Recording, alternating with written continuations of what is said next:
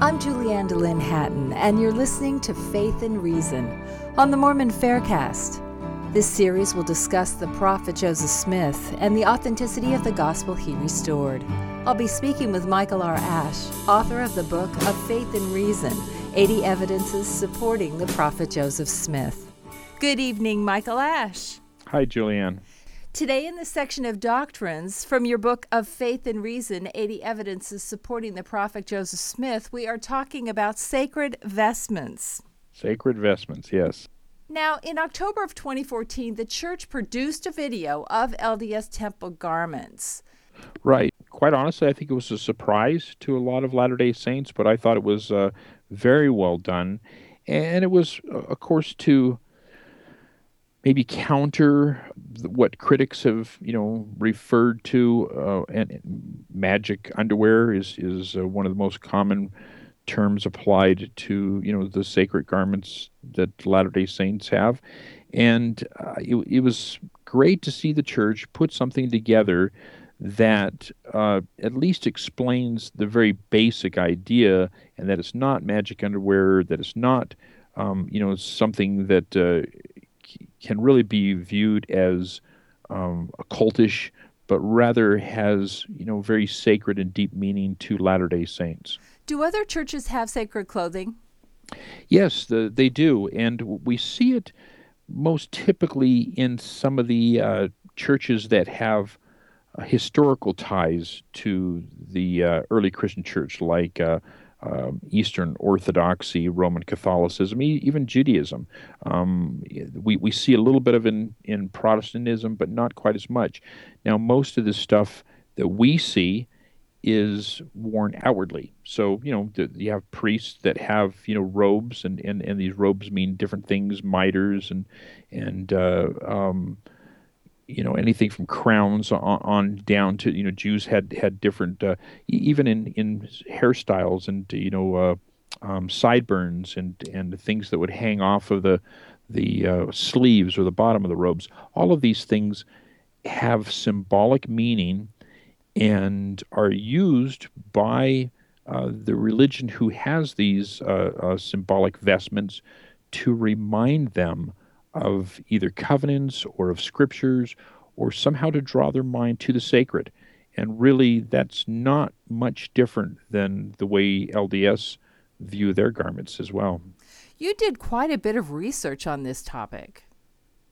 Yeah, there's actually surprisingly a lot of information available. Um, you know, we don't discuss these types of things typically outside of the temple, um, even maybe inside the temple, not a lot of it discussed. But there's quite a history of sacred vestments in um, early Judaism as well as Christianity, and in ways that are pretty much uniquely tied to Latter day Saints. Can you give me an example of a sacred vestment? Yeah, it, most commonly we see sacred vestments in the form of white uh, robes, um, linen robes that they're described as. And of course, white is symbolic in many cultures as purity. Uh, it's not stained, and so it's not stained from sin. And we read, again, in some of these uh, early documents that we discussed in, in our last episode about the early Christians, Christ and the apostles and so forth, that the uh, believers, the people that were initiated, the people that were beyond just um, learning about the church, that they wore sacred vestments that had um, not, not, only were very white, but but had a, a, symbolism that tied them to Christianity and to many times uh, um, uh, higher teachings as far as uh, uh, almost as a second person, I guess is the best way to describe it initially. What are some of the texts that mention these uh, sacred vestments? Everything from the apocalypse of Adam. Uh, there's actually a lot of them that tie to Adam, and I think we're going to talk about that in a minute. But we have the Odes of Solomon, the Coptic Bartholomew, um, the Book of Enoch, various books of Enoch, and we've, as we mentioned in the past, Book of Enoch is probably the most frequently uh, quoted quote unquote scripture that New Testament writers drew upon. If I remember correctly, is somewhere in the neighborhood of 127 times the book of Enoch is either quoted or alluded to uh, by New Testament writers. But yet we don't find the book of Enoch in our modern day scripture. But but the uh, early church obviously viewed it as a very important book and book of scripture, and in that we find. Uh, um, things about these sacred vestments, the Gospel of Philip, the pearl. Uh, so, so there's actually quite a bit of material out there. Once the garment is put on, the word endowment comes into play. Yeah, and an endowment, um, you know, we see it used most frequently as a term like for a gift uh, there, but in ancient times, and actually the, the root of the word uh, means to uh, initiate, to lead, um, and it ties to a Latin word that means to clothe. And so uh, it is a gift, but it's also an investment, it's a clothing, uh, and it's a changing of the person. And that's really what's what's fascinating about reading these early Christian writings, where it talks about putting on the garment like putting on a new persona. Um, when we're baptized as Latter Day Saints, we believe that part of the reason that we're immersed in the water is is not only that it completely washes away the sins, but also that we're burying our old self. We're we're buried into uh, you know this grave of water, and we come back up. We're a new person. Um, we've we've completely changed and, and completely clean. And we take upon ourselves, and we renew this in the sacrament every Sunday, we take upon ourselves the name of Christ. Well, the early Christians believed that by putting on this garment, it was kind of the same thing. It represented putting Christ on ourselves, putting on a new person. Um, and so this garment was representative of, of various things, including light and a skin. And of course, we think of, of skin being a, a new being, and, and that tied into the belief that we were putting Christ upon ourselves. What part does the legend of the garment play in the story of Adam and Eve? That's really where it all seems to uh, initially come from the story, because as we read in the Bible that uh, you know, after the fall, God made coats of skins and clothed Adam and Eve, you know, and it says to cover their nakedness. Well, in, in early Hebrew traditions, uh, there's a lot more going on than just necessarily being clothed with, with uh, coats of skins. It's many times uh, a robe, a white robe, or even clothed by light. Uh, skin and light are, are very close words in Hebrew, and I think used. Um, I don't want to say interchangeably, but almost in a wordplay fashion by the Hebrews. Um, and so it was putting on this light, which which again signified brilliance or maybe a white cloth, and it also signified power. Uh, robes, even in later traditions, you know, kings had robes, again, priests had robes. It's a symbol of, of authority and power. And when Adam took this upon him, it was believed that he had power, and of course, we see that as, as having the priesthood power, and that's what it would have signified. And he received this from God. So he received the power from God, clothed him with the same power. And we read these traditions about uh, uh, Satan was jealous and stirred up the hearts of Adam's enemies um, to try to take this. And there's a lot of these legends about uh, people that were trying to fight Adam to take him, or that the garment was passed on down through Adam's generations to Enoch and Methuselah, and then to Noah. Um, there's some traditions where uh, uh, Ham tried to uh, get this power. Uh, Nimrod, uh, Hugh Nibley's written quite a bit about this. is is fascinating because he was the king of of Babel. You know, we read about the the Tower of Babel, mm-hmm. and um, that's a fascinating story in itself. And like I said, Hugh Nibley's written a lot about this. But the the tower would have represented a temple and it's like he was trying to create his own false temple, false priesthood. And so he wanted this garment from Adam because that would have given him the power. You know, it's almost like he would have usurped the the priesthood authority of Adam's posterity and, and brought it upon himself. Um, we read though that this garment, again in these various traditions, were passed on down, and, and uh, to the righteous leaders and uh, great grandchildren and so forth of Adam all the way down to Abraham, even. And this is all through these Jewish traditions and always representative of, of putting on a new person. Uh, and we, we, read even in, in the Bible about how sometimes, you know, um, Jacob became Israel, took upon himself a new name. Well, these things tie into a change in character. We see that even with the popes today. When they become the pope, they take a new name. Um, and, and it has to do with representation of, of this has become a new person and, and there's some authority that goes along with it.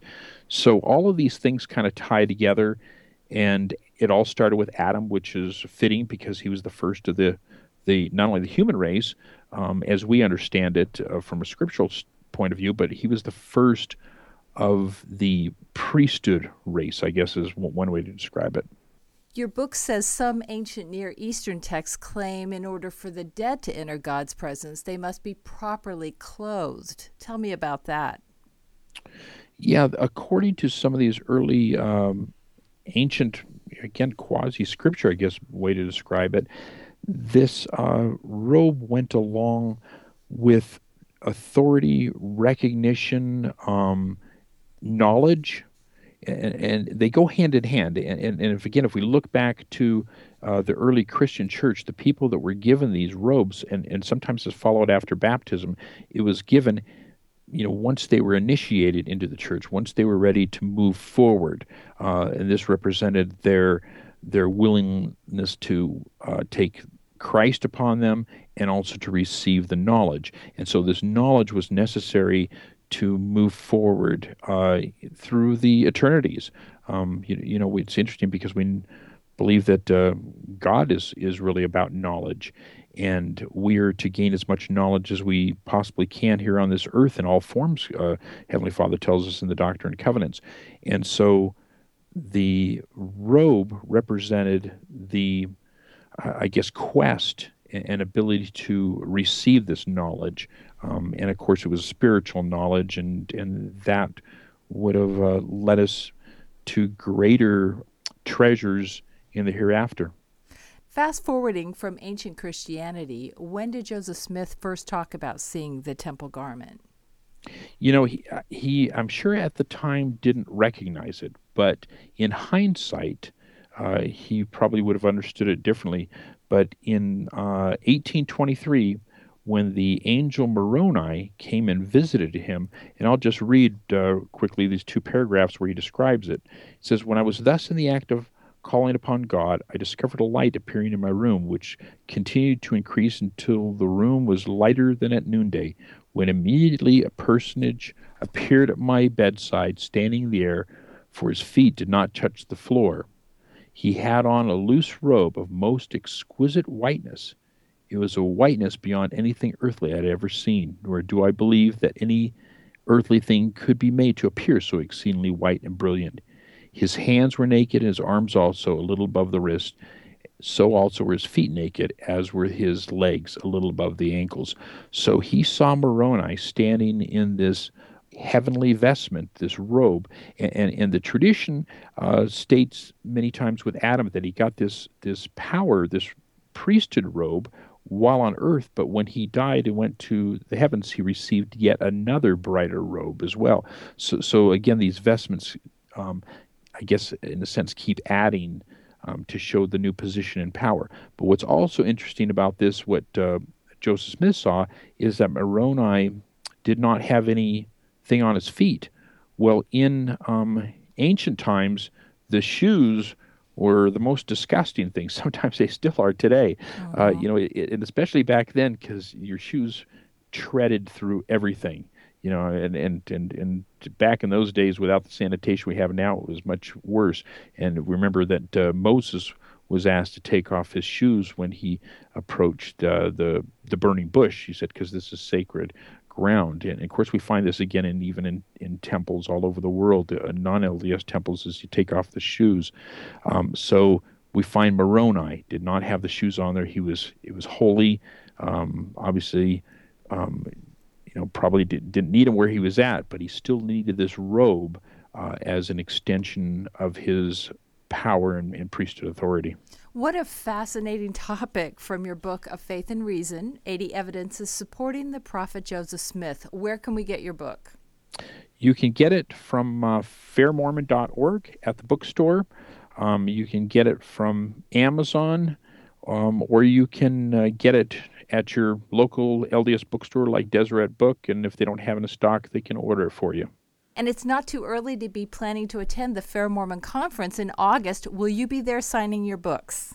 I will be there. I've, I've attended every Fair Mormon Conference with the exception of the, of the first one in California, and it's uh, one of the highlights of my year to, to go and listen to the speakers. Thank you, Michael Ash. Thank you, Julianne. Thanks for listening to Faith and Reason on the Mormon Faircast. I'm your host, Julianne DeLynn Hatton, inviting you to keep the faith. Michael R. Ash is the author of the book Shaken Faith Syndrome Strengthening One's Testimony in the Face of Criticism and Doubt, as well as the book Of Faith and Reason 80 Evidences Supporting the Prophet Joseph Smith. Faith and Reason is produced by Tom Hatton with music courtesy of Arthur. The opinions expressed in this podcast are not necessarily the views of Fair Mormon or the Church of Jesus Christ of Latter day Saints. You can support this podcast by subscribing to it in iTunes and by rating it and writing a review.